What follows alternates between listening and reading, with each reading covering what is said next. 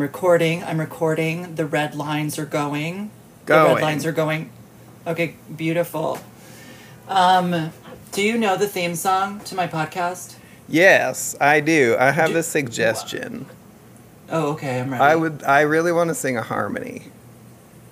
Yeah, you- well, you know how hard it is to sing songs on um, phone calls, but we can try. Oh yeah, that's true.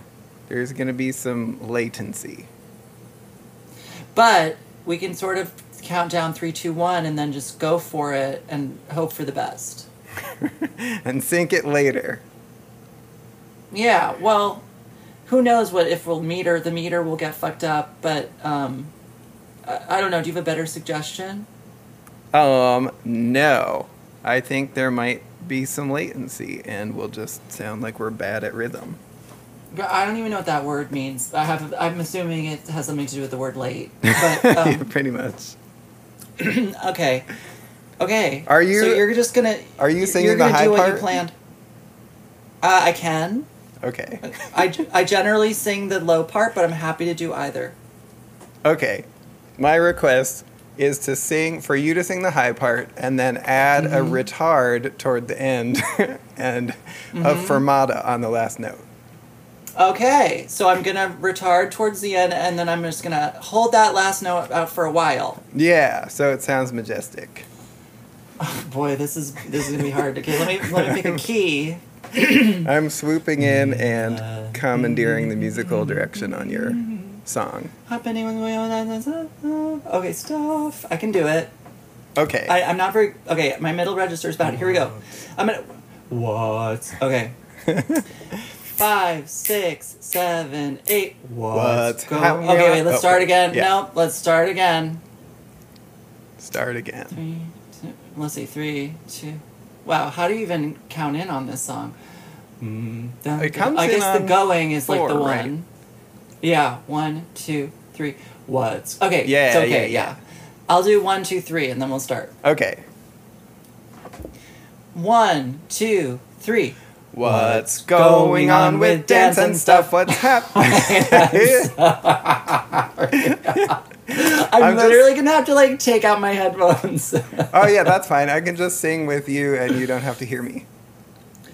Okay, it does sound to me like you're an entire second behind, but like maybe I'll be able Oh. to sync it up. I'm gonna be able to edit this together, you know? Yeah.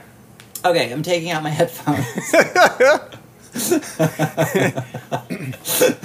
okay, just a second. What? Let's okay. go. Okay. Okay, you ready? Yeah, ready. Three.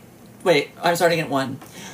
One, two, three. What's going on with dance and stuff? What's happening with dance and things? What's going on? What's happening? What's going on with dance and stuff? Yeah. All right. Did you hear Well, any we'll of that? No, I absolutely took you out of my ears. Great. I didn't hold the last note quite as long as you, so I failed a little bit. Well, I'll um, I'll cut mine, so yours is just as long. Oh, okay. Just no F on yours. Absolutely no vibrato. My vocal cords were not in a good place. That's cool. Um. So, anyways, at this point, you will have all heard me in conversation with a friend of mine about audio, Audio. and that that friend happens to be Mark Byers. Hello, Mark Byers. Hello, Riedlemus. Um, so we have a new format on the podcast where I have guests, and as you know, there's going to be a surprise topic, and um, I'm going to play. I'm going to do the thing where I'm going to try to recount your life to you. Yes, I'm excited about that. Yeah, and then you're going to tell me where I went wrong, Okay. and then, but I'm going to do it really fast. It's only going to take me a minute or two, and then we're going to talk about where where we meet up in each other's lives. Yes. Okay. Okay, here, okay, here I go. You ready? Ready. Take notes. Here we go. Let me make sure I'm still recording. I am. So, Mark Byers, you were born in Ohio. This is don't say yes or no.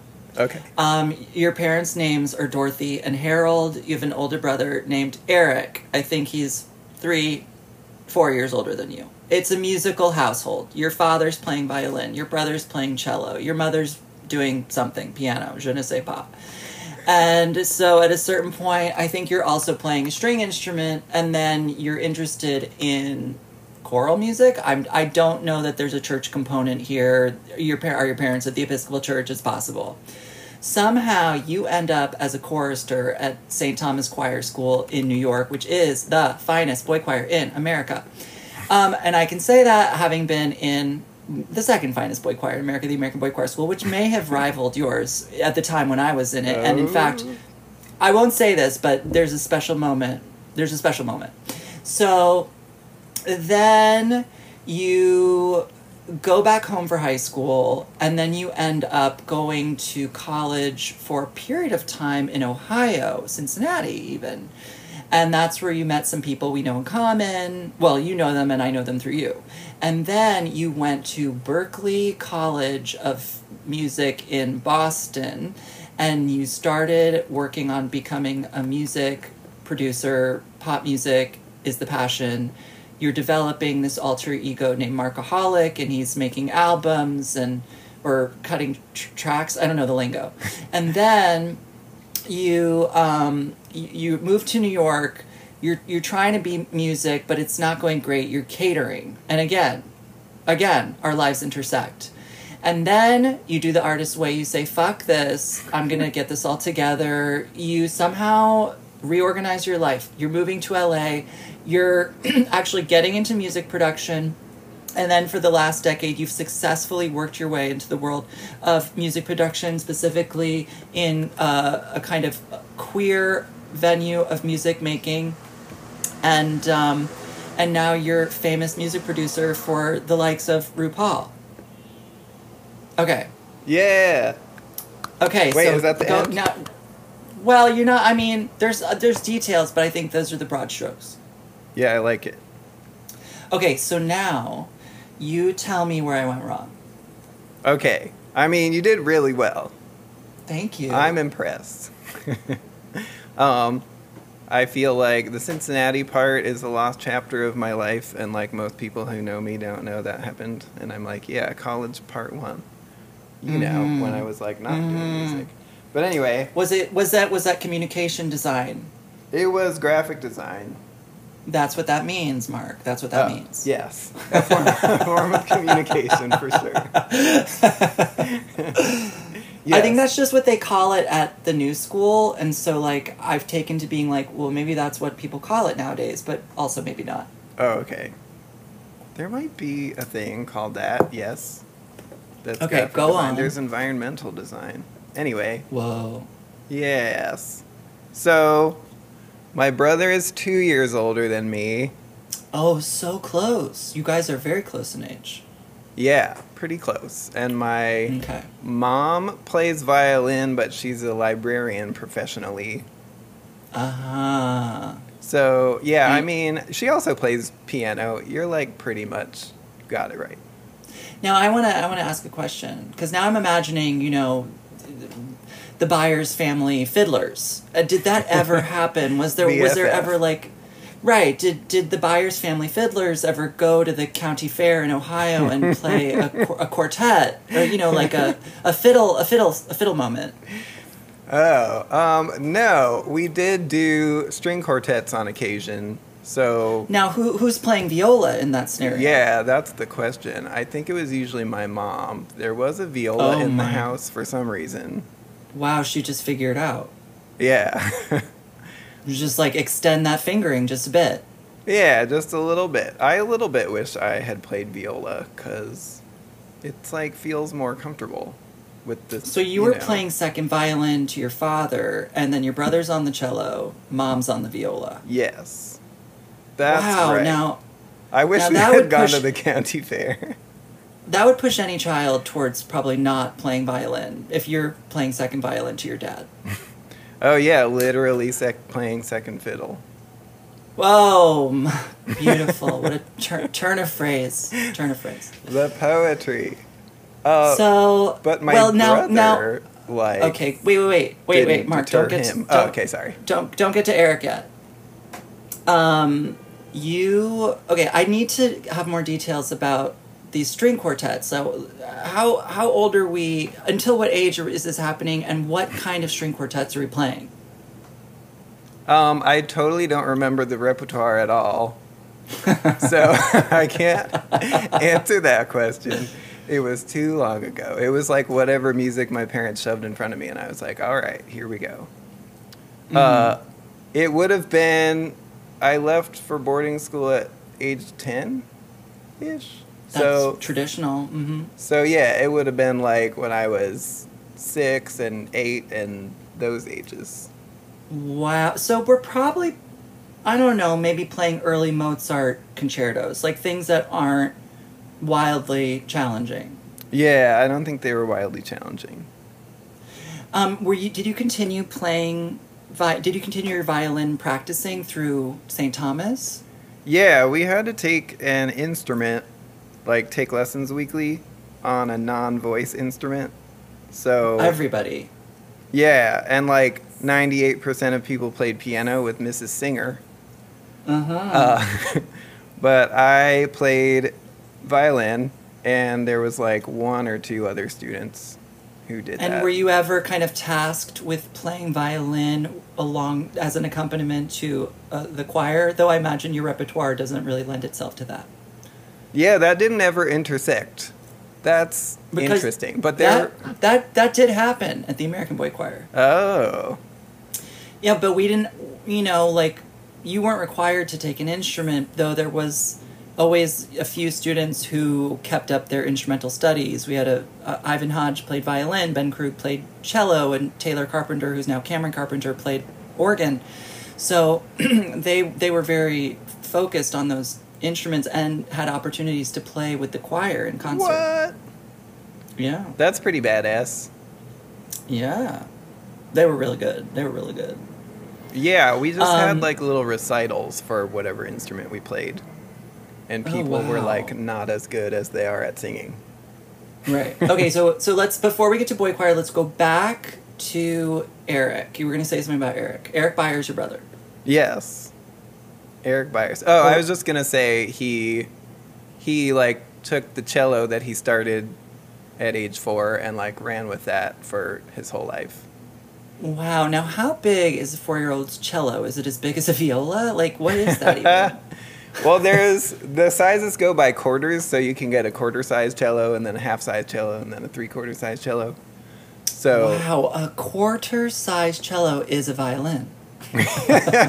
yeah, actually, probably is roughly that size. No, I don't know. I mean, here's the thing: if we're actually talking to scale, like a quarter-scale cello is tiny. It's a toy. yeah, it's pretty tiny.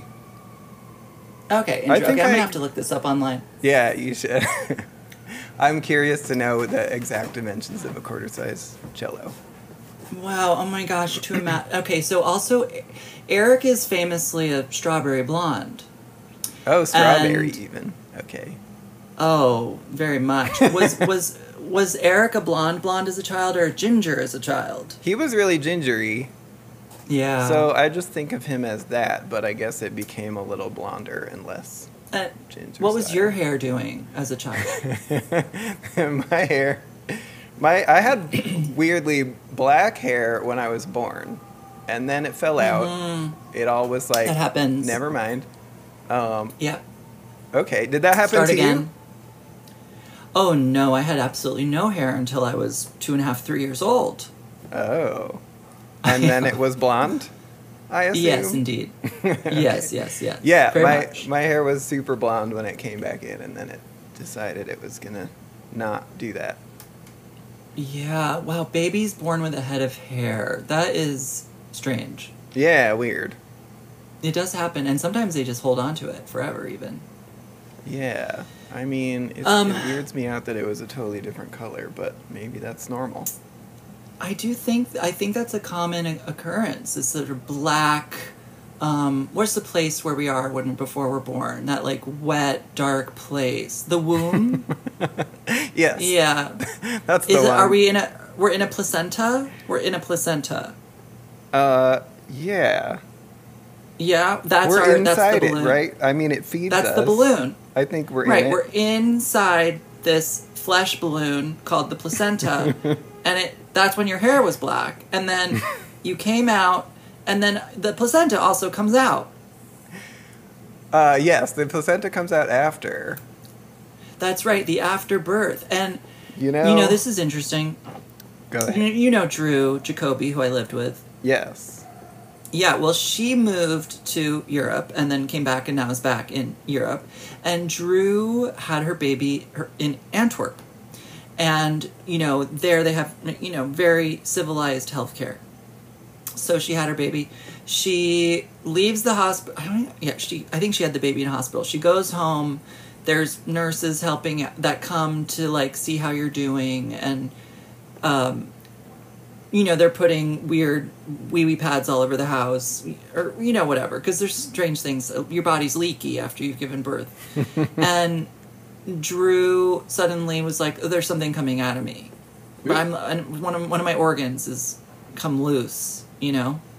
And then the um, the baby nurse came over to the house and said, "Oh no, no, that's fine. That's just more afterbirth. It's just all the placenta didn't come out." So that she just took her fingers and pulled the rest out. I mean, oh can you boy. imagine? Wow. Incredible. Was that good for you? I, I liked that story. no, I was gonna say it's weird that placenta came up because it keeps coming up in my life in the last couple weeks. What? I I realized um, that I really missed that song "Lightning Crashes" by Live. Do you remember that from the '90s? all I can imagine is a song that that Fred Willard and Catherine O'Hara. Oh no no no! Someone sings this in the auditions in Waiting for Guffman, and they go, "Lightning crashes again and again and again and again," and then Oh. they cut. I, I don't know what that song is, but um, I don't either. that's, That's, all I different. can think of. Yeah, what are you talking about? It's a '90s song, like one of those ones with the deep voice, like Pearl Jam style. You know. Will Um, you do give us a give us a measure? It goes, lightning crashes and an old mother dies. Remember that? no. Her But you know, Mark, as you know, like I don't like music. to the floor. Wow. Yeah, the word placenta is prominently featured in the lyrics, and I was like listening to it the other day and realizing that's not that's not normal. But right. that happened. You, do you know this from from the young mothers in your life who have had a baby? That sometimes mothers save the placenta, have it dried and powdered, and t- and take it as pills. oh my god. I did not know that. Indeed, indeed. So the mother whose placenta it is re-ingests the placenta Yes. for like Yes. superhuman like everlasting youth powers or what? I I think it get, I don't know exactly the science behind it, but you know, from my my understanding is that when a when a woman has a baby, she's flooded with like incredibly powerful hormones that allow her to do things that would otherwise be impossible. You know, like stay awake endlessly and and fend off predators, etc. So um, I don't know Hmm. if the placenta helps more, makes you even more powerful, but um, that is a thing. That's what they're banking on. I don't know. Okay, so now we're gonna move a little forward, see where else I went wrong with the story. So the Byers Family Fiddlers was better than I could have ever even imagined in my dreams. it's it's really my dream to have had that as a child. Um, but what I but I mean, knowing you and having and knowing that you actually had that, I do realize that that doesn't set you up for a life of no sadness at all. But that's that's my expectation. Oh, I see. Yes. Does I that make would sense? Uh, that I would have experienced no sadness in my life. a life of no sad because if you you know in my estimation if you can play a mozart string quartet with your family when you're a seven year old i think this there, there can be no sadness in this person's life At least after 7. absolutely but have you ever watched that movie quartet about a string quartet i think it's called quartet it's philip Oh. seymour hoffman catherine keener some other people No, is it like off the charts dramatic? Oh, incredibly! I'm sure your brother's seen it and takes umbrage with it because side sidebar. Mark's brother continued playing cello and is now a very successful cellist in Los Angeles and plays with the Calder Quartet. Yes. Correct? That's right. Okay. Um, so, okay, now you're having okay. Oh, we're we're at boy choir school. Let's say.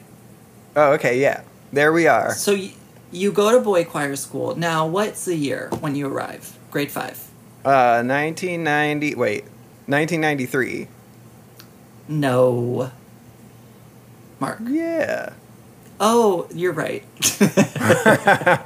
Because here's what's amazing. That seemed impossible to me. But because I thought I went to boy choir in 1994, but then I thought, oh no, 1990. Okay. so I started at the American Boy Choir School in 1990. I was nine years old, going on 10. And um, little did I know that in my senior year, or senior year, what, eighth grade year at the American Boy Choir School, we would sing a concert at St. Thomas Cathedral. And we would have a dinner exchange with the St. Thomas Boy Choir School. Yes. And as it would as as as it would turn out, fate intervenes. You and I have dinner together as children. yes. unbeknownst to you- us later Yeah, life. you re- you remember the event, and I remember the event. yeah. But obviously, we didn't say, "Oh, hello, I'm Rita. Hi, I'm Mark," and then remember it twenty years later, tw- thirty years, whatever. Right. You know? I have no clue like who was at my table or what was going on. No, oh no. But All I we were both is that there. I just remember thinking, "Oh wow, the quality of their food is much better, and they eat off nicer dishes." oh. Yeah, that food Yeah. was really something. Yeah, not i mean american boy choir school was not something i mean it was fine but it wasn't like that um, so i thought it would be fun for those listeners who are listening thinking what is what is boy choir school what is boy choir school what is boy choir school for us to go through the hours of a, the day and i'm talking about a typical day right and we'll start at 6 a.m and go to the end of the day and just at every at every hour we'll explain what was happening in our specific day. So I'm just going to preface this by saying the St. Thomas um, Choir School and the American Boy Choir School are the only two uh, institutions of the kind in North America. So, and what I'm talking about is a boarding school for singing boys. Now, the American Boy Choir School no longer exists. They got into some dicey business and it's gone, which is great but St. Thomas is still there, and and Mark and I were both at these schools same time. So let's start at six a.m. Where are we at six a.m.? I think we didn't wake up until 7. Wow. Okay. So 6 a.m. I'm in my dorm room. Sometimes that dorm room was eight boys in bunk beds, and then by my in my last year I was in a room with four boys, two sets of bunk beds. but we were being woken up at 6:15. The lights were switched on. yeah. 6:15. Yeah, and somebody's like yelling at you to get up. Is that what happened to you? Your lights would get turned on. Yeah. And and how many boys are in the bedroom?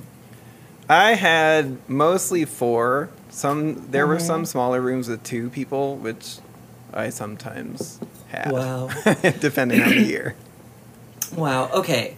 So for me, from six fifteen to seven was everybody needs to get showered and clean their room space. Excuse me, I have um some phlegm.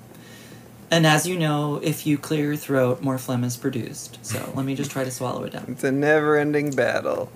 I truly. So from six fifteen to seven, we're taking three minute showers. We're cleaning our room. We're putting on our uniform. What's happening to you once you're abruptly sort of thrust out of bed at seven a.m.? Right. Once awoken, we took showers, I think. That means there were two showers a day. I think we took showers. Oh, same, same. But there were two showers per dorm floor, and there were, must have been like tw- 15 to 20 people per dorm floor. So I don't know how we ten people. all- Ten people to a shower head. well, they used to have in the old St. Thomas facility, they had those like public Prison communal- showers. yeah, like locker Oh, room ter- showers. That's my worst you- nightmare. Yeah, it's just like My worst nightmare is ten year olds in a prison shower. Horrible. it's just like close off, everybody. There was Enjoy one, your shower. There was one shower in the mansion on the second floor that was at the end of like the senior kind of hallway, which had two person rooms, and it was like just a kind of biggish shower with two shower heads, one on either side. And I always thought I don't ever want to live in that hallway because I never want to have to use that shower. And I, you know, I Oh, never did. Yeah. The trauma, yeah. I can, I get that. Um, but generally we had old fashioned like ensuite bathrooms attached to each of these bedrooms because the, the building wasn't built to be a choir school it was built to be a mansion so you know these rooms were being used in whatever way willy-nilly so like what was i'm imagining was like a very well appointed bedroom would become a bedroom for eight little boys with an ensuite bathroom and then you have to share the bathroom which means one person at a time three minute shower wow, yeah. We were supposed to have two minute showers. that's too short that's Yeah. too short But, But, I mean, who's really bathing when you're ten years old? You know, like, are you actually are you actually doing anything? uh, probably not. But I remember know. it taking more than two minutes, and I was like, "This is unfair." Yeah. Well, also like your I don't know if this is how you were as a child, but I've known you now for I don't know four, 14 years ish, give or take, Damn. and and um, you're you're slow. You know, just your general kind of like pace is slow. True. So I'm I can't imagine you taking a two minute shower and frantically kind of like scrubbing things. yeah. So the No, just the effect was the last boys who had a shower would be late inevitably to breakfast or dinner or whatever it was. So late. yeah.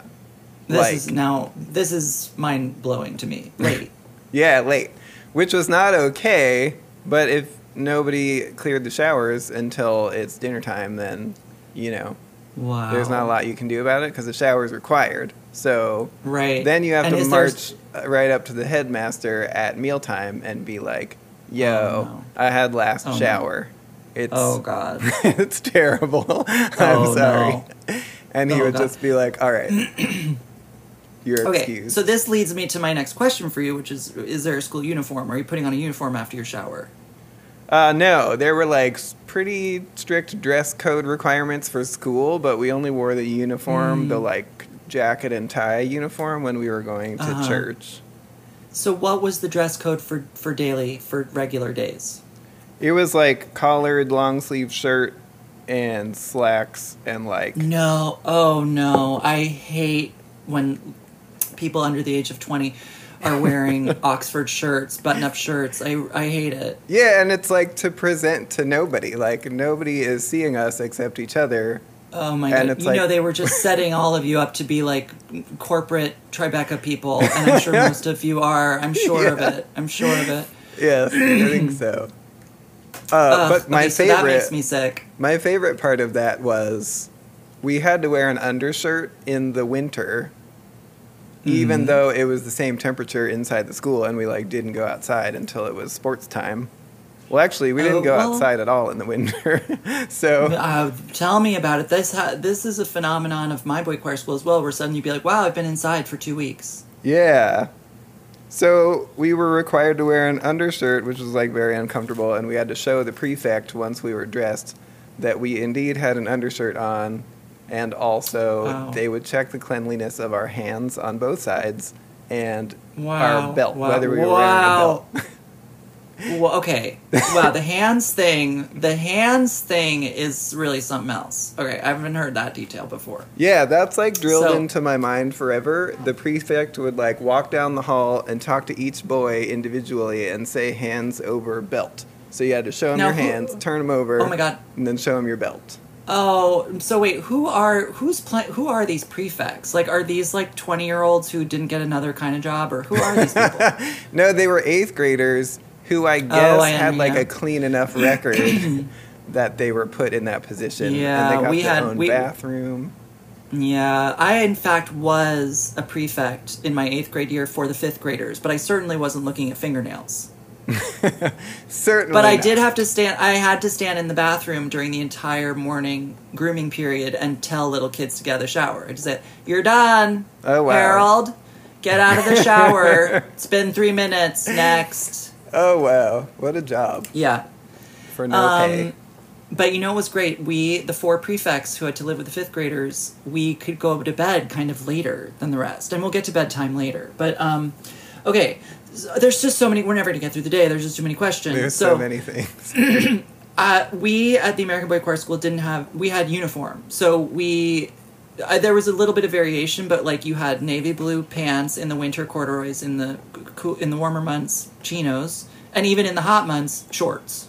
We had a cotton Oh, short. Actually, shorts. I'm sure it was polyester, but navy blue. And then you wore, you know, my first year, the shoe footwear was only black penny loafers with black socks, but that did shift as time went on. We got to wear like Keds in various colors. oh, how racy.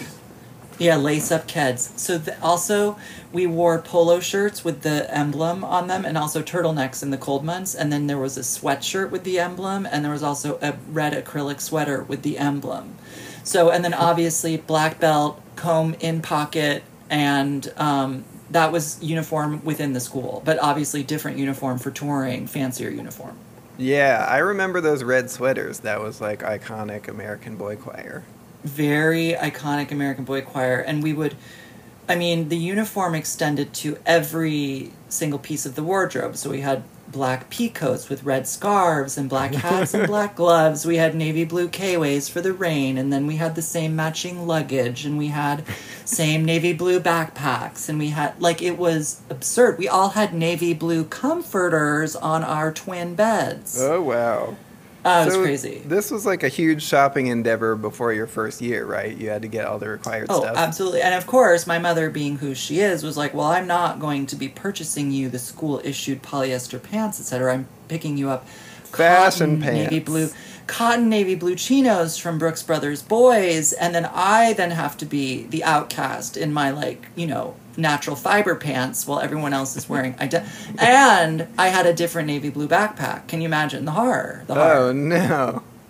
I know. Anyways, Yeah. so now for me at the American Boy Choir School, it's 7 a.m. and we are in a double line by the time the second bell rings because there's a single bell and a double bell. The double bell means you must be in the line to enter into breakfast. Oh. Are we talking lines. Are you late if you are not in line by the time the bell happens? You're late if you're not in time. If, if you're not in line by the second bell, the double bell, which is three minutes post the oh, single three bell. minutes later. Okay, got it. You have a three minute window. I see. And the bell, meanwhile, is literally controlled by a light switch that's up at the top of the stair landing, uh, near that hell hell shower, and um, and it it sounds like um, like it's literally a bell. Like it's it's the kind where the you know the hammer rattles against a um, metal thing goes like that. Horrible. Yeah. Wow, that sounds frightening. So you had none of that. Um, I think we must have had bells, but I can't remember them very well. I think there were definitely those like round bells that are just stuck to the wall, where you like can't see the hammer inside. Oh, okay. Mm-hmm. Yeah. And are we standing in like military lines before we're walking into rehearsals and meals? We, it, the lining up was a big thing, but I think for meals we would just like file in whenever we were ready because people would get ready at different speeds, especially when we were all trying to fit in the shower. Wow, that sounds so liberating to just walk walk into the dining room. Just saunter in. Yeah, but there was a time at which you were expected to be at your assigned table, like standing behind a chair. Yeah, and there we and here we go. Now we're back at, at similarities. Assigned tables, assigned. so we're eating with the same people every meal. We're with the same people. Yeah, but it's for us. It switched every week. For us, it switched every month. I'm going to go ahead and say. Okay. Yeah. Not too So uh, they're not. No, they're not like putting you in a situation that's going to become hellish. They're saying this may be hellish for now, and then next month it'll be okay. Yes. Um, and then uh, you're sitting at these assigned tables. Is there are there students who are assigned various duties at the table, like clearing, setting, and being the head of the table? Um, there was a faculty member that was the head of each table, and then there was an Mm. assigned person who was like a waiter who got the food, and then an assigned busser. Same, same. Uh, But you So had to ask permission to get up from the table at any point, including to to wait, quote unquote, or to bus, I guess, to clear. I don't know yeah, what we called it. of course. Yeah, well, we had a setter and a waiter. So the setter had to leave time to get downstairs early to set the table for breakfast, and then they also had to set for lunch and dinner. and then you and the waiter were kind of co-servers. So you would go to when told to go to the kitchen, grab the platters, and then there was a specific way in which you served you know, you I actually can't remember this. You'd lay the platters down and then the food service began with the head of table and then passed around to the left. Oh, Does that ring a bell? yeah, that sounds like what probably happened. But imagine this, Mark. Ima- have you imagined how hellish it must have been for the faculty members who had to sit at a table with just kids every day because they couldn't sit with their friend co-faculty at an adult table? yeah, they're required to be tortured every day by Hellish. these kids. Yeah. Wow. Okay. so we're still at breakfast, people. I'm sorry, but we're going to take it slow because this is indeed the boy choir episode. This is taking me And back. Well, not- a lot of people it's not- do ask me what the hell it was like, so. you It's not even the topic of the day. Okay, so we'll get yeah, to that this later. is not the surprise question. No, this isn't surprise topic. This is just the most prescient topic of the moment, boy choir. so, um, breakfast comes out on platters. It's generally like some scary looking French toast. It's, um, God, it might be some like sloppy scrambled eggs with, oh God, so, I, God forbid, I don't even remember, but the food situation was a horror, and my mom did send a note that said Reed can eat vegetarian. Oh. Did they have like Yeah. decent vegetarian options? I think we did not. Oh, of course not. Of course, but all, that meant was that I wasn't required to eat the meat foods because as a diner at the American Boy Choir School, you were required to eat some of everything. Oh. I Mhm. see. Yeah, that's a good strategy then. Yeah. Yeah, yeah. So, um, now let's say breakfast is wrapping up. What's the first thing that happens post breakfast? Choir rehearsal. And what time is it for you at this point? Oh boy, probably nine. Gosh, you leisurely day. Okay, it nine could o'clock. have. It could have been eight. I can't totally remember. Okay. So we as well had an initial morning rehearsal following breakfast. Uh, so yeah, it must have been. breakfast was at seven. it must have been seven forty-five or eight. Yeah, eight o'clock. Let's say eight. Legit. All right. And what happened for you? What was that initial rehearsal about at the Oh, St. Thomas me. Choir School? Just in general. Um, it was. Well, we were always learning new repertoire. Like every week at church, we had to sing like three, wait, five services worth of new music, pretty much. So it was Oh just my, like, insane. yeah. So it's like, here's the new music, go, go, go. So I think we would often like sight read things and then work on other things that we knew like slightly better and just get corrected on our intonation or if we weren't blending well that kind of thing Right. but it was run and That gun is- it wasn't like perfecting each each little thing Right, that's the very, very British thing about St. Thomas Choir School is that it is functionally a church choir. So you are being the singers of this huge Fifth Avenue church every week, and not just once a week, but many times a week. yes Right. so you're like Yeah. you're like the hired church choir but you get paid in a discount off of tuition so like the tuition Is for that this boarding true? school yeah i think that's how it's structured so the tuition would be like way way more because they're giving you room and board and all the education and all the stuff uh, but yeah, discounted because you're like labor for the church. Truly, truly, you're in a professional choir. There are actually adult men being paid to be in the choir. Yeah. So, um, yeah, our first rehearsal was generally just about um, kind of vocalizing, getting us prepped for the day, and then maybe working lightly on some upcoming repertoire. But really, at like eight thirty or nine, now I'm a little unclear on times because now you- you're you're confusing me. You're making me doubt things. Sorry, sorry. But we then had an hour of music theory that was divided into three chunks. It was divided into ear training, written theory, and something else. Oh, vocal vocal vocal training. So it was like one of those parts was just like various vocal exercises. One of them that can't be true. That can't be true. That's a lot Wow. of music theory. but you know each section was 20 minutes long so it was kind of like what are we learning i mean i have to say like i could i was an incredible sight reader by the time i left american boy choir school That's a really good skill.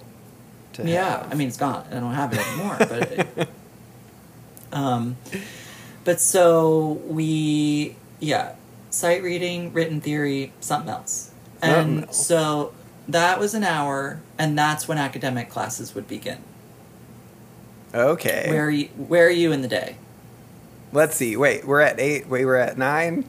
Where are we? Let's say nine. Let's just say we got to nine because nine is when I believe my academics began. Okay, so I'm gonna go with nine too. Beautiful. I feel like I'm on a game show.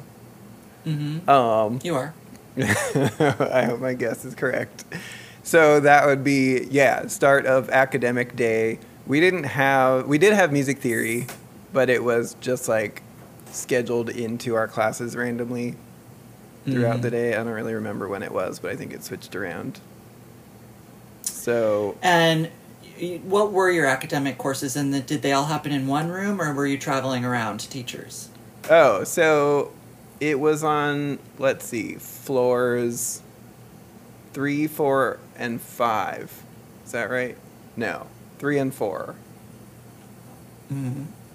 Yeah, St. Thomas Choir School is just like a big stack of floors. It's very And- up. It's very like small and high. Yeah. And floors five, six, and seven were dorm floors. So yeah, floors three and four were classroom floors, and there's a library and like an intermediary floor in between those. Beautiful. And then floors one and two were like dining room on the second floor and offices, and then first floor was rec room and like reception. Oh my god, rec room. Oh, okay. So we'll get to rec stuff later, but um, so your we had math, science, social studies, English. That's it. What'd you have? Oh. We had Latin, which became French after the first year. Okay. Ridiculous for a fifth grader. Uh huh. Yes. Science, math, English, history, uh, music theory. We Mhm. had sex ed at some point too. uh, we had like a one, like a brief. It was part of the science teacher's curriculum. It was like one day where it was like sex ed. Oh, Yeah. okay. Um, I we had an how- how- outside how long- teacher come in who was like, she was so badass. Oh, wow! Wow. Yeah. um we okay so we had these 50 minute classes that were there was wait that can't be true. There was only like three minutes between things but then there was a break in the middle. That's when the setters would set the tables for lunch and you could go downstairs to the dining hall and get like a banana or like a granola bar or something.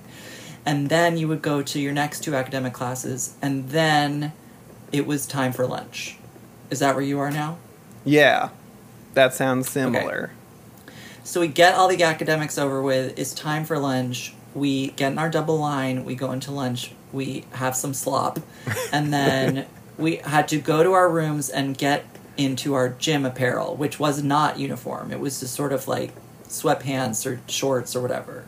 Right. How about you? Yeah, same. I think there might have been one or two classes after lunch, but so maybe at two oh, we headed to the park in the warmer months for sports, quote unquote. No, yeah, incredible. So for our listeners, we're talking about the park. We're talking about Central Park because St. Thomas Choir School is just right up there by the Central Park. yes. So wow, so that's an amazing thing that suddenly this gaggle of young boys is stomping their way uptown into the park to do exercise. Yes, in a double line. That we did have a double line for that. Wow, and what is the exercise? Okay, so it was soccer in the fall and then basketball in the winter, although you could opt to do general sports in the winter, which was pretty much like I don't want to play sports and I just want to play and throw balls at people and like jump on mats and stuff. And but then you could not opt out of the soccer? no, you had to play soccer and then spring was softball, which you also had to play. Oh, this is a nightmare. That's horrible. we we t- we had those sports that were offered, but there was never a day where it was like you must. There was always another thing that was like because we'd always start Oh. because you know the the cool. we lived in this mansion that was on a grounds, so we had a lot of options, and we'd always start at the front oval, and we had to run a couple laps around the driveway, and then we would the headmaster would lead us through some like light calisthenics before there was options, and some people would do organized team sports. You could be like, I'm doing soccer today. But then the rest of us, who you know, gay, would do like um, Weren't we Um, all? no, oh, truly, like no. I mean, as it turns out. Yeah, it, it's kind of seemed at the time like we all were, but no. yeah, it wasn't true. But I mean, the only ones I continue to know are gay. Perfect. But but the um, but we you know we had the option of going. We had like a fitness uh, contraption playground thing in an area. You could go do that, like monkey bars, what have you. Cool. or they would set up like a capture the flag scenario. Oh, you know, yeah. some oh games, something not as aggressively um, heterosexual is team sports. We we did play capture the flag on occasion in Central Park, and it was like this playground that was full of everything cement, like yeah. and and really tall rocks. So we would be like barreling through like on top of these really tall rocks and like into cement structures. And I don't know how we all survived, but I'm sure Wow, they I'm don't just do seeing like very, very young boys with bloody chins, uh, shin, uh, bloody knees, bloody. Uh, I mean, Central Park is just such hard surfaces. Yeah. It was like. and I mean, capture the flag can get really intense, which it did. So Yeah. everybody's running at top speed to try to, you know, accomplish the goal. Anyway. I have truly magical memories of my time in the woods of Princeton doing physical education at the American Boy Choir School. I mean, it was phenomenal to play capture the flag in the woods. It was really like going to war, you know? yeah, I wish we had had woods to play that in. I know, I'm sorry. That's the one advantage of the That's not true. The American Boy Choir School, we also toured a lot, which was a fun. fun Yeah, thing. we we were a touring choir. Yeah, you were really slaves to the church. Yes, that's right. So okay, so after post gym was another required shower time. We had to go back to the dorms, three minute showers, back into uniform, and then now now it's like one in the afternoon or two I don't know two in the afternoon, and half half the boys would have a nap and half the boys would go to rehearsal, and we're talking by vocal part. So like the two lower the tenors and basses I know that would go to rehearsal. The the trebles would have a nap, and then they would switch in the next hour. How did you Mhm. have tenors and basses? Because that was how the American Boy Choir School functioned. They would they would ease young men through their voice change and have them singing bass and tenor parts immediately follow like immediately through the voice change. Wow. Yeah. We just got kicked out, as you probably know. We just left the I- choir. of course, British British style. yeah. God, I mean, was that devastating? Sometimes did you ever have a friend who you were just like, oh no, goodbye? No. Well, we didn't get kicked out of the school, but um, yeah, it was like a whole different culture because it's like now you don't go to choir practice. I don't even know what they did, but they Oh became God. acolytes at the church. So like instead of being in the choir, you're like carrying can- Humiliating. candles around. It's horrible. I, I mean, it's unimaginable to me. So I left the choir. My voice changed like pretty late, so I left the choir like one week before the end of my final year. Oh So- my, ideal. I was an Congrats. acolyte for one week. it's like, oh, this is what this is like. Cool. And does someone sort of decide that for you? Was the choir director like, "I'm sorry, Mark, but you"? yeah, and? I didn't even know what was happening. He was like, "Your voice is changing," and I was like, "Really?" Uh, I sort of thought maybe he just wanted me to leave the choir, but Right, I you're like, I'm gonna go ahead and disagree with you because listen to me, la la la la la la la. yeah, I still got it. yeah, Um, wow. So he decided for you. yeah. I think that's generally how it went. I think it's this. There's this um, ideology amongst some people who train young boy singers that it's best to like let the voice rest through the voice change and then pick it up later. But at the American Boy Choir School, they really just like continue you singing through the voice change and get you comfortable in a new range right away. Huh? Do you think? Do you have an opinion about whether that produces like a better adult singer? I have absolutely no idea. I do not have statistics on the matter. I only sang treble one through the entire time and then into my high school years. yes. Booyah. Yeah, so I I don't know, but the the some of the young men who did sing tenor and bass parts at boy choir school have gone on to have like careers as operatic tenors and basses. Oh wow. Yeah, So so, there's some good evidence. Yeah, I don't think there's any harm in having a boy sing through their voice change. Yeah. Look, I'm sure there's papers that have been written about it. Don't look, Mark nor I have Googled this. Don't take our word for it, and also like probably don't send your boys to boy choir school. Okay, so- um, okay, so Oh, nap time. You were at nap time, and I'm Did you have startled because we did not get naps. Oh my god, how did you even make it through the day? I don't know. I guess that was how our sports were able to be later in the afternoon because we didn't have a break. It was just like after sports, you take a shower and then it's dinner time. What?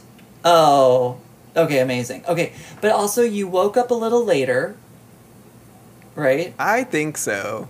You and what time? Let's just skip. I'm just gonna skip to the end briefly. But what time's bedtime for you at St. Thomas? I think it was nine. okay, same. So you. That's why you didn't need a nap. I think because your day was not quite as long, so you weren't quite as exhausted.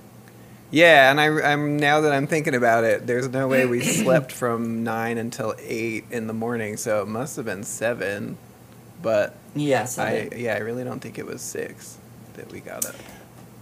Well, anyways, after gym, did we already do that? Oh yeah, it was nap time rehearsal, and then you know swapping, and then there was a full rehearsal for that third hour of rehearsal.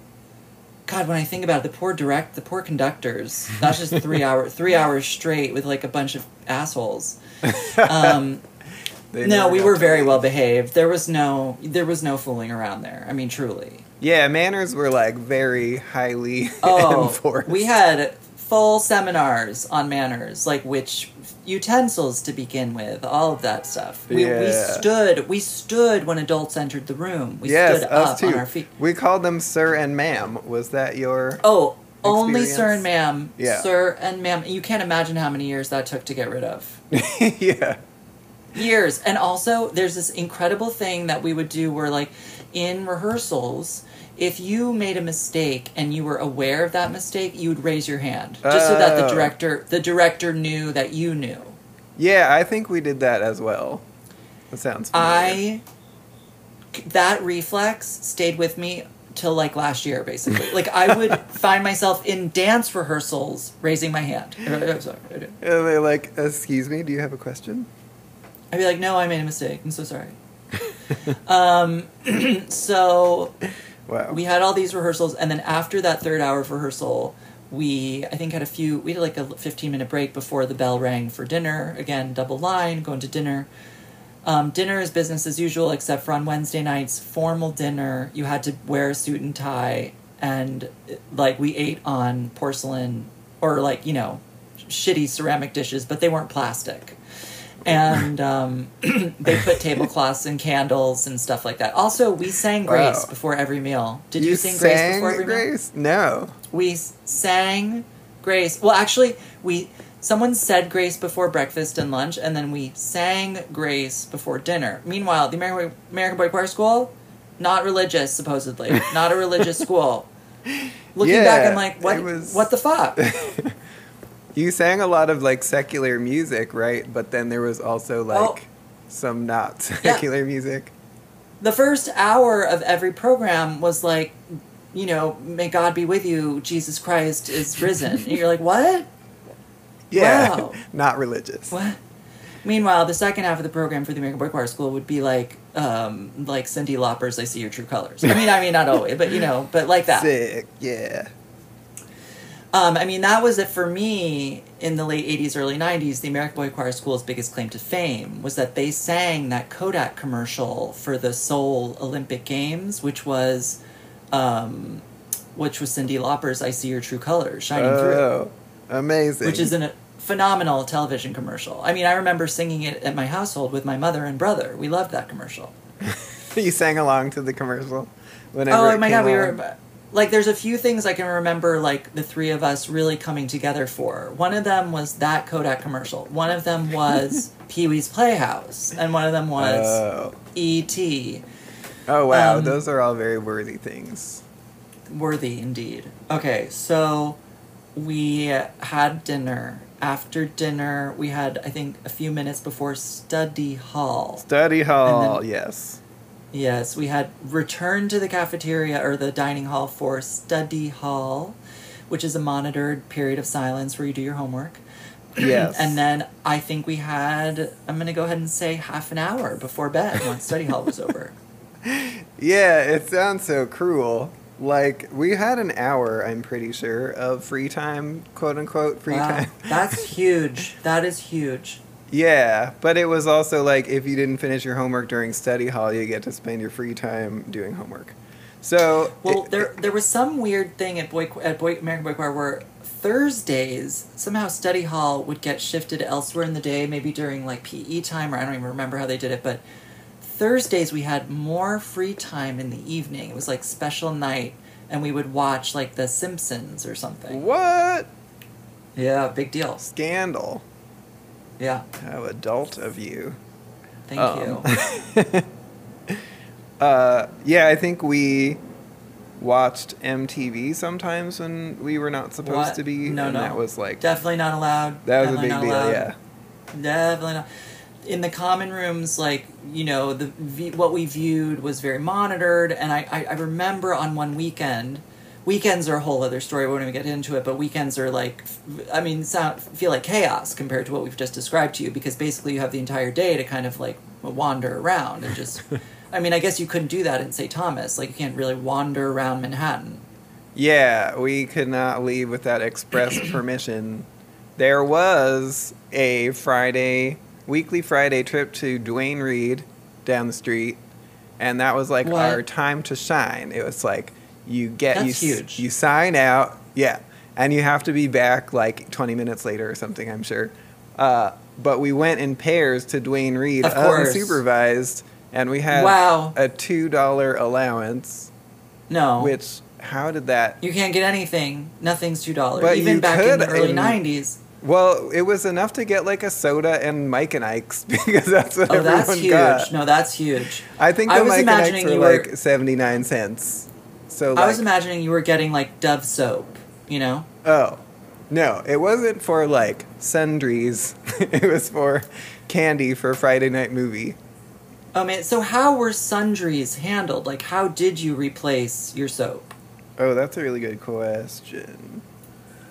We I had the, the receptionist at the American Boy Choir School had a drawer in her desk, and you could you could buy like uh, White Rain shampoo from her for a dollar. You know, she had things on hand. Wow.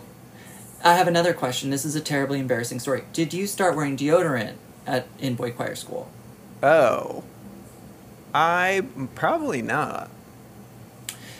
be, when I was in seventh grade, we were on tour somewhere, and as you know, and other people don't, we we traveled on a bus. So we had assigned seats on the bus that had these pockets where we put all our homework and stuff, and a teacher would have us do our schoolwork on the bus as we traveled between venues and blah blah blah. Anyways, one of these days on the bus, the proctor came up to me. Now the proctor is the level up, one level up from the prefects. You know, this is like some twenty-two year old who like has nothing going on. They finish college, they don't know what to do. They come to boy choir school to boss kids around. Yeah, like you do. This guy comes up to me. He's like, "I think it's time for you to start wearing deodorant." Because my red acrylic sweater absolutely reeked, I'm sure. Oh no. I know, eighth grade. I was horrified. I, I still think about it. I blush when I think about it. Did he show you how to do it? I think I I knew. I understood the, you know, click and swipe, click and swipe. Yeah, it's pretty straightforward, but I feel like I was a little bit clueless as in terms of shaving and also deodorant. I was like, Oh, I get the concept shaving. of this, but like I don't totally understand. Shaving was not in the equation for me during those years. And I mean, I do recall in grade 8 getting like a pubic hair and being absolutely petrified. thinking, Mortified? This is Yeah. this is the end. This is the end. Oh my god. um it's all um, downhill from here. I mean, truly, the way, the fear that's instilled in these boys about puberty, it's really like, well, puberty is the end of your time being gifted. Oh yeah. Nobody's gonna love you after this. and that is my, that's my experience. that has borne out in the uh, that evidence. absolutely was borne out. Because by the time I was leaving the American Boy Choir School, I was like, I am incredibly gifted. And everybody does, in fact, need and love me for my extreme gifts. yeah. Oh man. What a you luckily had a teacher there at the very end absolutely dash your dreams and say you're done hun have a seat Yeah, yeah. Go hold a candle in the church. oh horrible um, okay so after dinner was this was this moment of you could have some time to yourself um, oh i have one question if your parents sent you a care package what would happen to that food Oh, it would go to whoever your advisor was and live in their Uh-huh. apartment, which was in the school Uh-huh. too. Right, you weren't allowed to have your own food in your own space. And for in our school, it had to go into a place called the candy closet. and the candy closet was open on Thursday nights. You could get the snacks from your parents, and at some points on weekends, you could have access to the candy closet. And then there was also the the medicine closet where kids who had to take pills or whatever allergy meds would line up in the evenings and the mornings to get their meds. Wow. Yeah. And then there was a the fateful day when they confused the two. Oh, ho, ho, ho, ho, ho, ho. they were like, enjoy your Dramamine, and it was actually just like a Mike and Ike. yeah. It was all about Mike I- and Ike's back then. I remember traveling on the bus. Some of the boys would have motion sickness, but they wouldn't allow motion sick boys to have their Dramamine during academic hours on the bus because they had to stay awake to do homework. And so those boys would just get enormous Ziploc bags to vomit into. What? So they were Uh-huh. like intermittently doing homework and vomiting? Indeed. Wow. That sounds Beautiful like story. a nightmare. I would have run away. Yeah, well, they sometimes. I mean, occasionally, someone would arrive at the American Boy Choir School and just be so incredibly homesick in that first week or two that they would vanish. You know, they would disappear. Oh, this is a good question for you. I assume this Mhm. means there was no like trial period because we had a trial week for fourth graders since that was the year Oh. before school would have started and it was like Wow. can you go to New York and live without your parents and like not have a meltdown? No, this sounds very extravagant. A one week trial in New York. Yeah. No, no. I, I did a visiting day when I was in fourth grade. I went and spent a day at the American Boy Choir School and attended rehearsals and academic classes and meals and just kind of got a feeling for it. But my memory of that day is that somebody told me when when I woke up in the morning the other day I saw a deer on the backyard. And that was the moment for me when I thought, I must come here. I must oh. come here. A deer. a deer. How exotic. It was so to me as a New York child that couldn't have been more exotic. Yeah. well, Um, that seems like it was a good thing for you then. Oh, I had my general feeling and memory of being in that school is I have nothing but weird love and good memories. It is the fact that I had to leave that is at the root of all of my unhappiness. Yeah. Everything was like the most structured it could possibly be. And you were exalted for being Oh, yeah. a wonderful talent. And then it's like, Oh. all right, good luck out there. Absolutely. There wasn't a moment of the day where I didn't know exactly what I was doing, and also like I felt famous because I was like singing with incredible orchestras and watching the timpani player from right behind him in Beethoven's Ninth Symphony, and like singing a commercial. You know, like I was like, "This is it." And then they were like, "And eighth grade's over. Goodbye." And you're like, "What?" yeah. what a tragedy.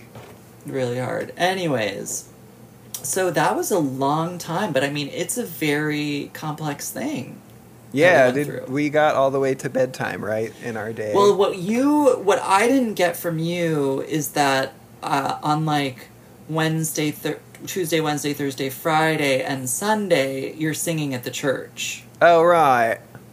That we were. So, at what time of day are you tr- traipsing over to the cathedral to sing evensong?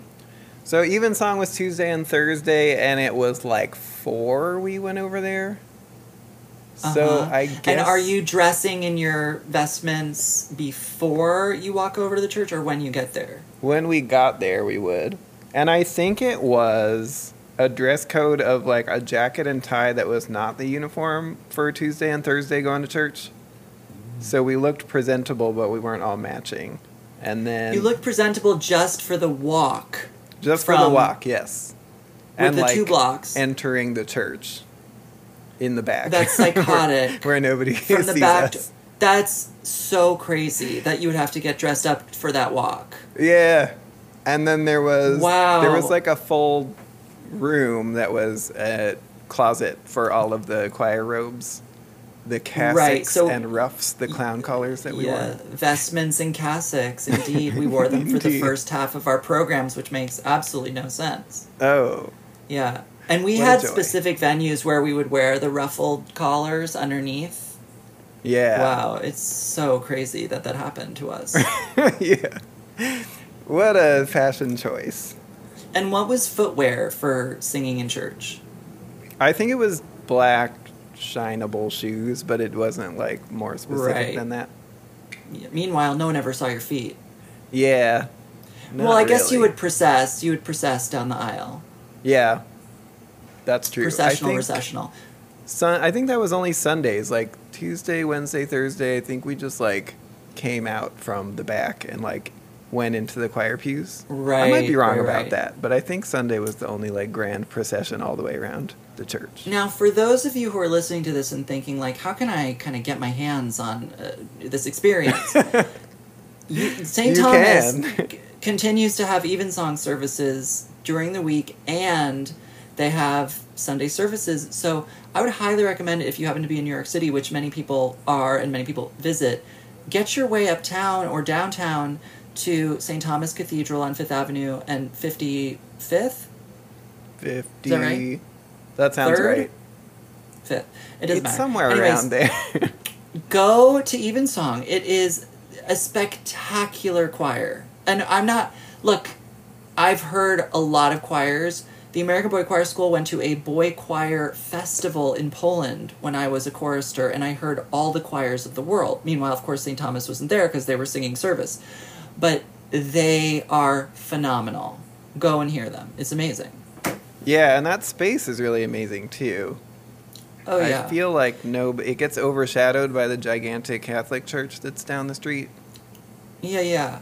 Yeah, so that's it's um, not so much it? of a St. tourist thing, but yeah. But if you like- are triggered by structures of misogyny and racism and colonialism, I would definitely not go. Absolutely, D- don't don't make your way to to see a choir, a boy choir. but if you can put all that aside, Yeah, absolutely. yeah. Um, okay. Wow, that was beautiful what we just did. Beautiful. yeah, we've Thank- never like really taken a deep dive like that. I needed to do that with you because this is the the, the interesting part of uh, Mark and my's real introduction. Because though we did dine together as small children, awkward children, we um, we met when we were being cater waiters in New York City when I was newly being a modern dancer with Shen Wei and needed extra money, and Mark was figuring it out. yes, And producing like remixes for a hundred dollars.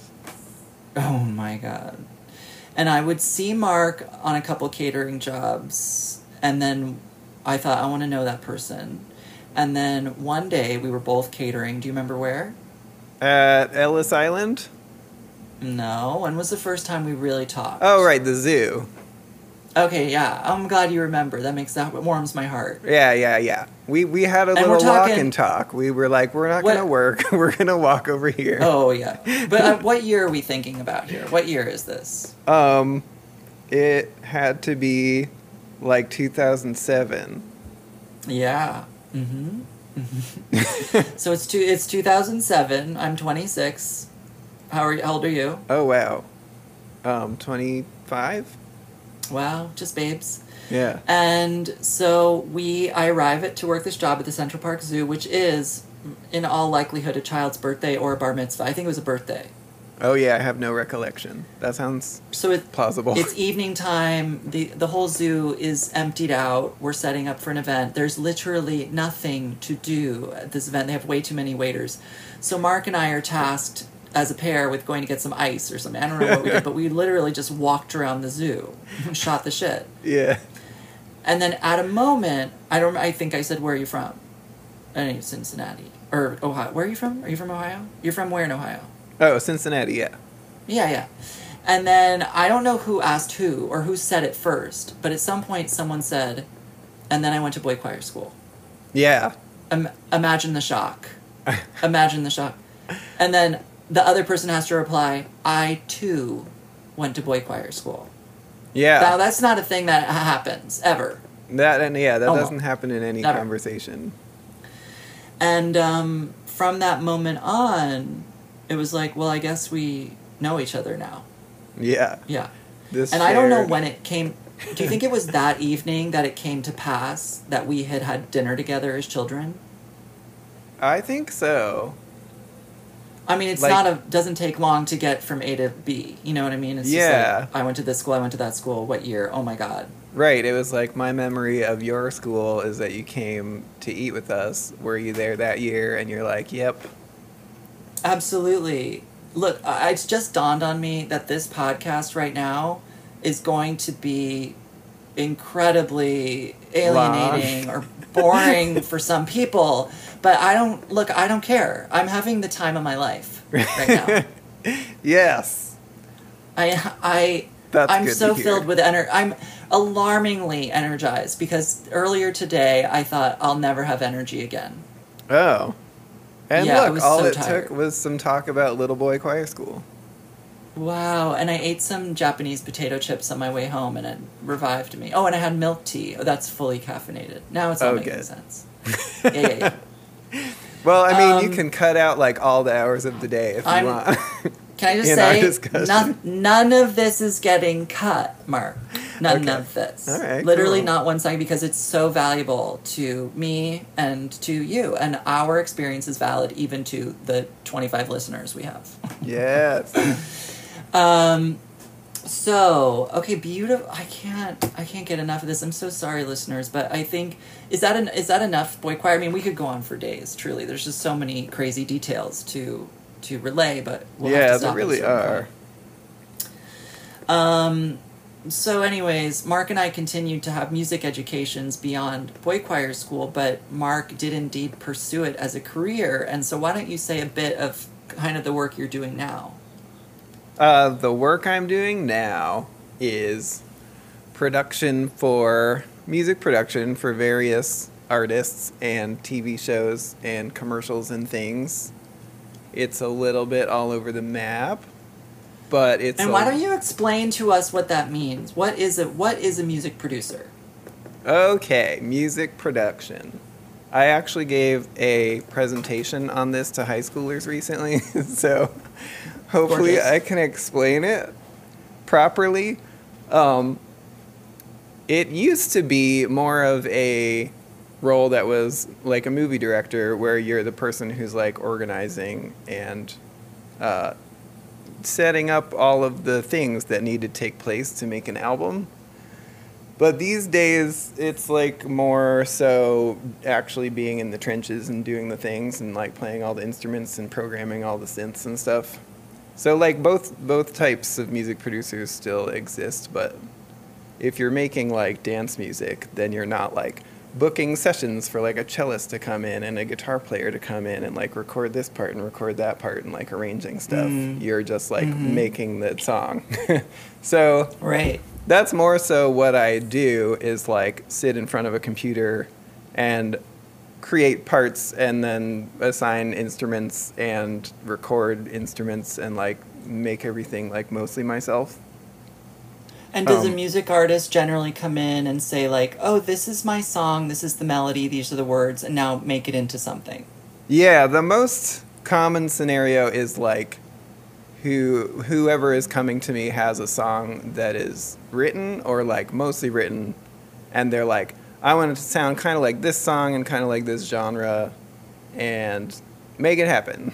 so Mm-hmm. I just like start building a track and then send it to them and see if it's kind of the vibe they were looking for and then keep, Amazing. keep going and then have them sing their part whenever it's time and then produce the vocals and And you've you recently produced a song that essentially I'm going to assume all of our listeners have heard. So why don't you go ahead and tell us what that is? oh which one are we talking about We're talking TV. We're talking TV. oh rupaul's drag race theme song was Incredible. recently reproduced by myself wow. yeah very exciting That is huge because as a podcast that is fully aligned with the queer LGBT what ha- and uh, et cetera community, everyone's heard that song. Yeah, it's. I mean, everyone who's watched All Stars season six, and then moving forward, I think they're using it for all the versions of the show. Wow. Well, that's wonderful. Congratulations. Thank you. Yeah, I'm very, Yeah. very excited about that. And, well, you know, I'm just gonna. There's this period of time after we met at the zoo, right? Yes, the where where day. we yeah the fateful day, where we were both going through things, you know, difficulty with work, doubting what we wanted to do with our lives, having extremely painful breakups, those kinds of things. right? Yeah, and then I think we sort of like uh, we helped each other in a way. You know, we like we were very encouraging to one another. yeah. I think we were kind of in the same place, right? In the Yeah, trajectory we were having of kind those of issues. yeah. hmm We were having kind of parallel experiences, and I think we provided some comfort to one another. And you were doing the artist way, which then inspired me to do the artist way, which did in fact embarrassingly change my life. and um, and then you left because of the artist way, which is still devastating. well, you- yes. To you, it's directly attributed to the artist's way. yeah, Which- it's, I blame Julia Cameron for you leaving New York. Wherever you are, Julia Cameron.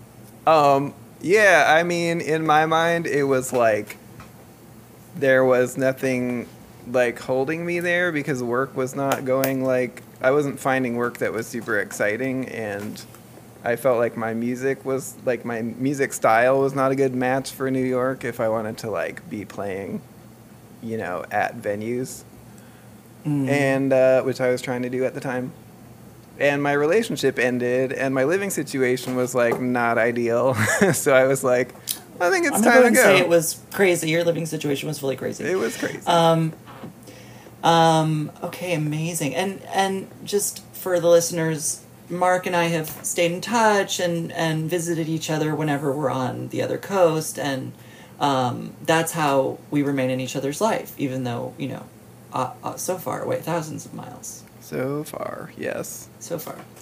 But I Um, should and that I should um, admit that the artist's way probably had a lot to do with me leaving. It was just like a subconscious thing that was like, your life can be totally different if you want. Absolutely. But you know You what? know. In the end, it was the right thing to do. Like you, you are doing what you intended to do because you went to LA.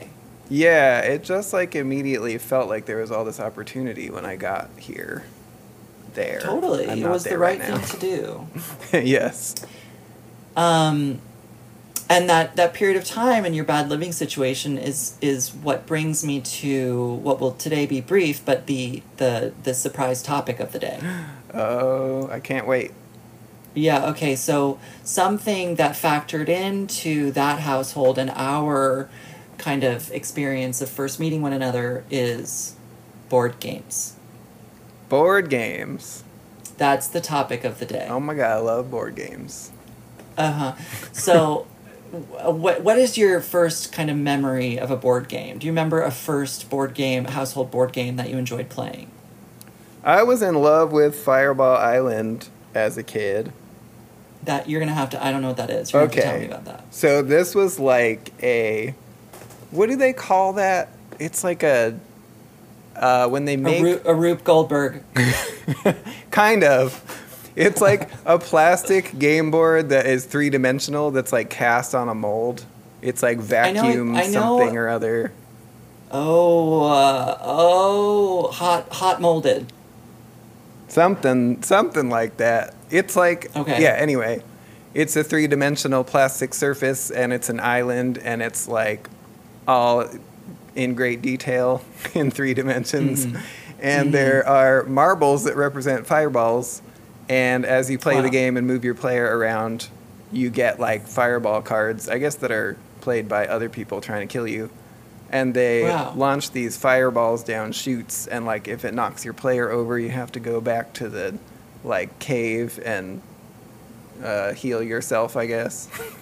Wow, and then that sounds amazing. Oh yeah, it's great. And then there's like a big monster at the top of the island that gets really mad sometimes and like shoots in whatever direction. This whatever does jar something in my memory of a tele- television commercial about Yeah. this game. I'm like, I'm seeing it. I'm seeing the monster in the red marbles in the hills. I see hills. Yeah, I'm sure they animated it so it looked like extra exciting and had like a jingle in the commercial because you had to back but then. yeah, I do feel like games of this time, the 1980s, people were really exploring dimension. They were exploring they were exploring things other than just boards. So we were, there were things like, and, and I think that mm, these games are maybe not as incredible as they looked in the television commercials. But like you, you're hungry, hungry, hungry hippos, for example. Right. it's not like Which is, the most in the end, game.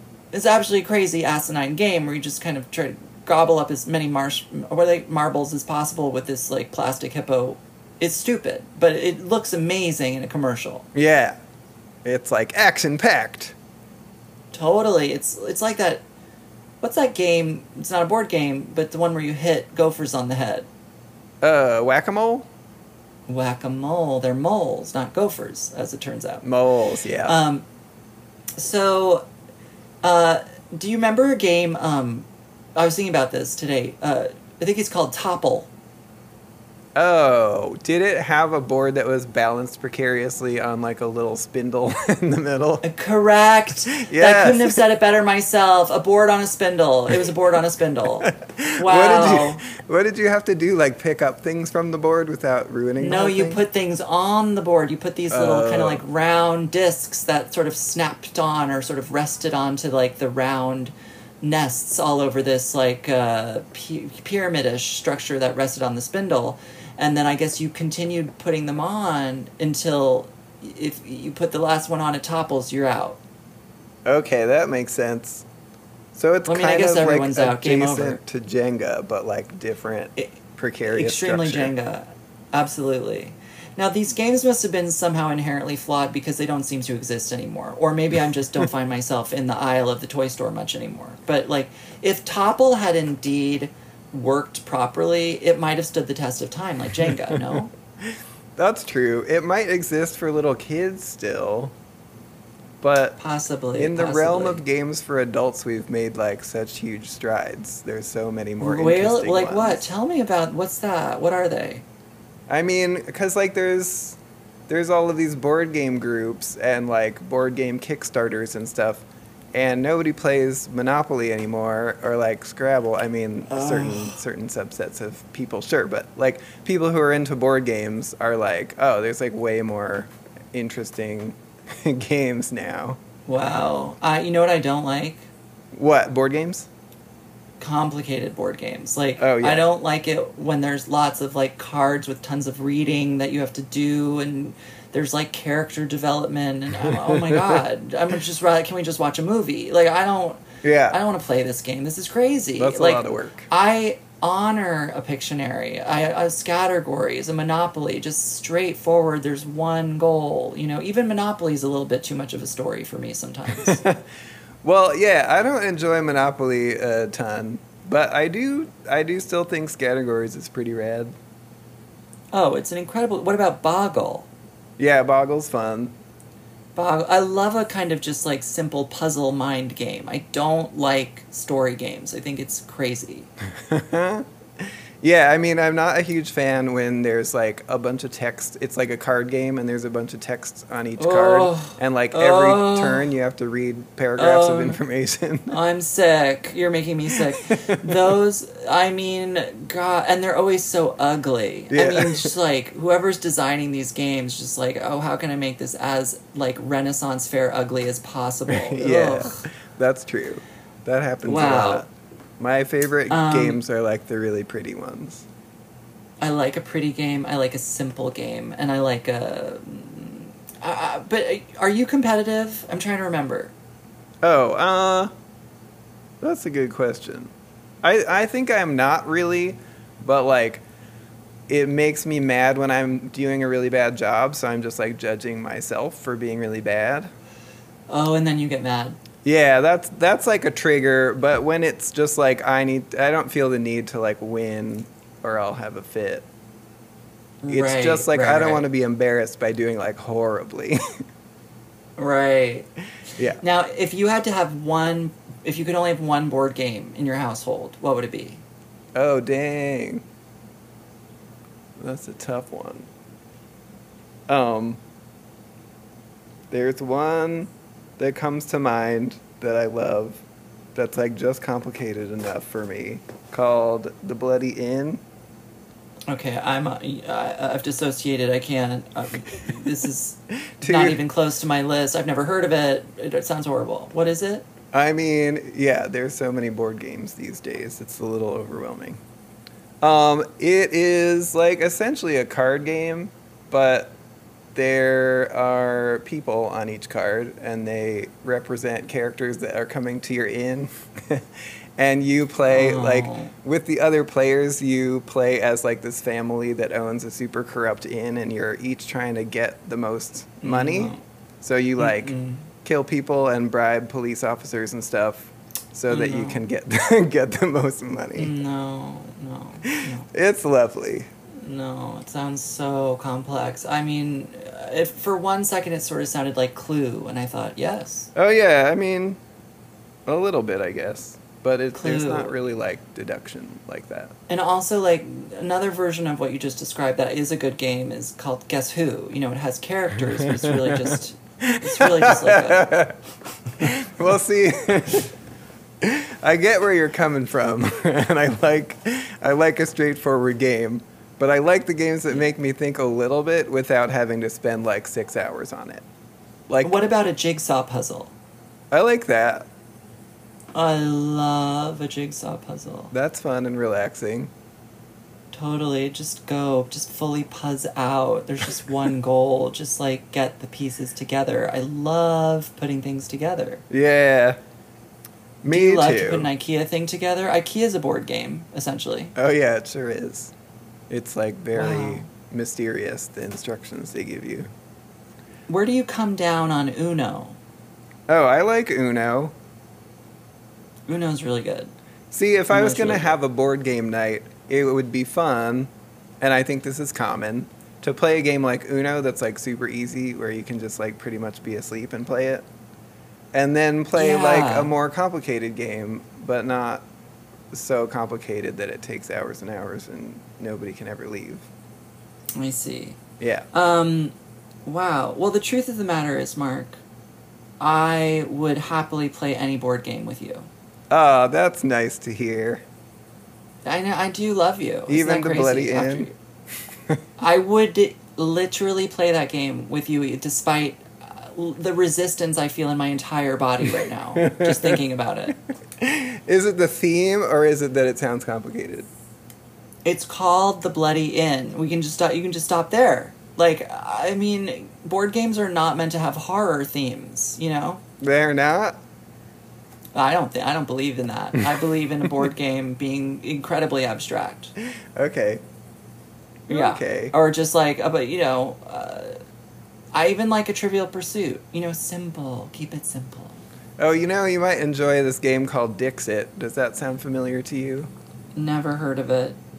Okay, probably came out like five years ago or something. How do you is But- that even spelled? D I X I T. Okay. It's Dixie French, I Dominus. think. You and I both know about that. Yes. um, it's a game where you tr- you have to interpret this like abstract art. Uh, Okay. I'm trying to remember the rules now. Maybe I shouldn't go into them because I can't remember them. No, this very sounds well. good. This sounds a little bit like that game where you have to make up definitions for things, or what is that called? Oh, Balderdash. Balderdash. Is it like that?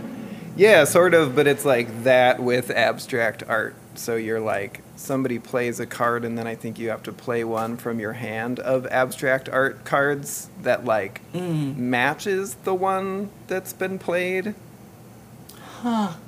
Uh, so it's very like open to interpretation, and it's like Uh, uh, you know, but the rules are super straightforward. It's just like play Okay. a card and then get points if somebody likes it. I trust that you could explain it to me in real life. It's not computing right now, but it is, in fact, 9:38 p.m. on the East Coast. yes, that it is. And are you um, are are you planning to have dinner after our call? Oh, I had dinner with the fam What? Are we because talk, we're talking four o'clock dinner. no, I'm in Michigan currently. Oh, that's right. We planned this. You are you're at your parents' uh, Michigan home. Yes, in the deep in the woods. Oh my god! Wow, we're in the same time zone. Yeah. Wow. So I did. Wow, this feels really good. Dinner before we. And who talking. made dinner? Who made dinner? Dinner was actually made by my mom's friend who is visiting, who booked a surprise flight here like the day before. Wow. And um, he likes cooking, so he. And what was for dinner? It was a lentil soup with rice and I love lentil soup. and other things, and it was delicious. Delicious. Yeah. Yum. And was there dessert? Um, I think they had dessert, but I was like, I'm gonna talk to Reed now.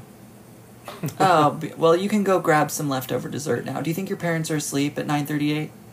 Uh, we've been going to sleep at like 11, so probably not. Okay, okay, okay. Your dad's practicing violin.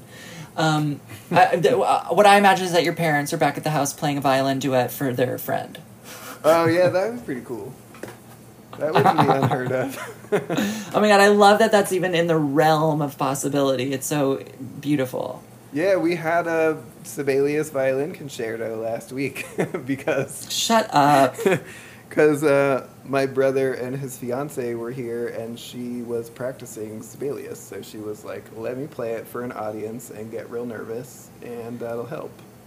Did someone accompany and play the a kind of an orchestra reduction, or did she just play it, play it a cappella? Yeah, she she played it a cappella and just skipped the orchestra interludes.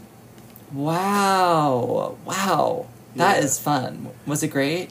Yeah, it was quite impressive. I and mean, is she playing it with an orchestra coming up? Is that what you said? Yeah, she is actually in Michigan, so she's gonna travel back to Lansing to to play that. Wow, so she's some hot shit violinist. Yeah, she's really good. Wow. true. Wow, now that is a hot couple. Eric Byers and the hot shit Sibelius Violin Concerto girlfriend. I love it. Yes. Um, Wowie. Yeah, that wow. that piece is like nonstop stunts. It's like all these runs and double stops and harmonics, and it just like doesn't stop doing that. So Was your father impressed? Yeah, he was. Was your your fa- she finished? He clapped. He said, "You got marry her." He screamed out. in your fantasy, he's like lock it down.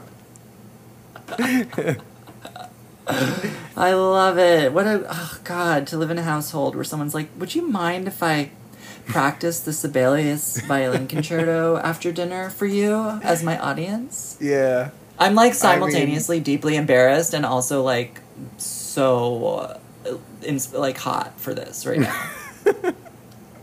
so hot for it. Yeah, it's pretty magical. it's amazing. Wow, wow, wow, wow, wow. Um, do you have anything else you want to tell me today, Mark? Oh, I miss you very much.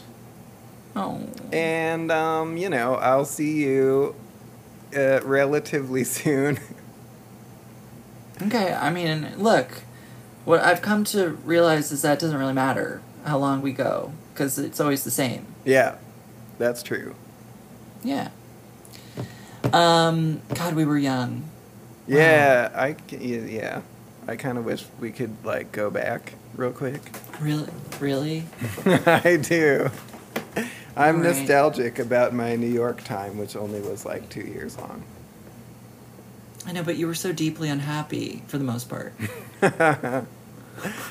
I guess. Uh, yes. I um. I mean, I arrived you, you, with really high hopes. I was like, "This is Uh-huh. gonna be amazing. I can't wait to live in New York City as an adult." And then it was just Yeah. like, "Oh, I don't quite like it yet. Oh, it's not. It's not totally amazing. Okay, it's gonna get there." And then it just like kept getting worse. but we had some fun. Yeah, we did. Yeah, we definitely had some good times. Yeah, I'm not. And made I good don't friends. regret that I lived there. No, At and all. and I think you were in good spirits because I think it's just how how you're wired. Yeah, that's true. Yeah. Well, Mark, I, I, I don't know. I don't even know how to stop this. I would just go on talking to you forever. But what we're gonna do is we're gonna say goodbye, and we're gonna we're gonna stop recording, and then we're gonna chat for a couple more minutes. Okay. Um, That sounds good. Thank you, thank you for coming on this journey with us, listeners, for over an hour and a half of. I don't even know what this is gonna feel like to listen Yeah, to. this but, has to um, be like the longest episode of all, right?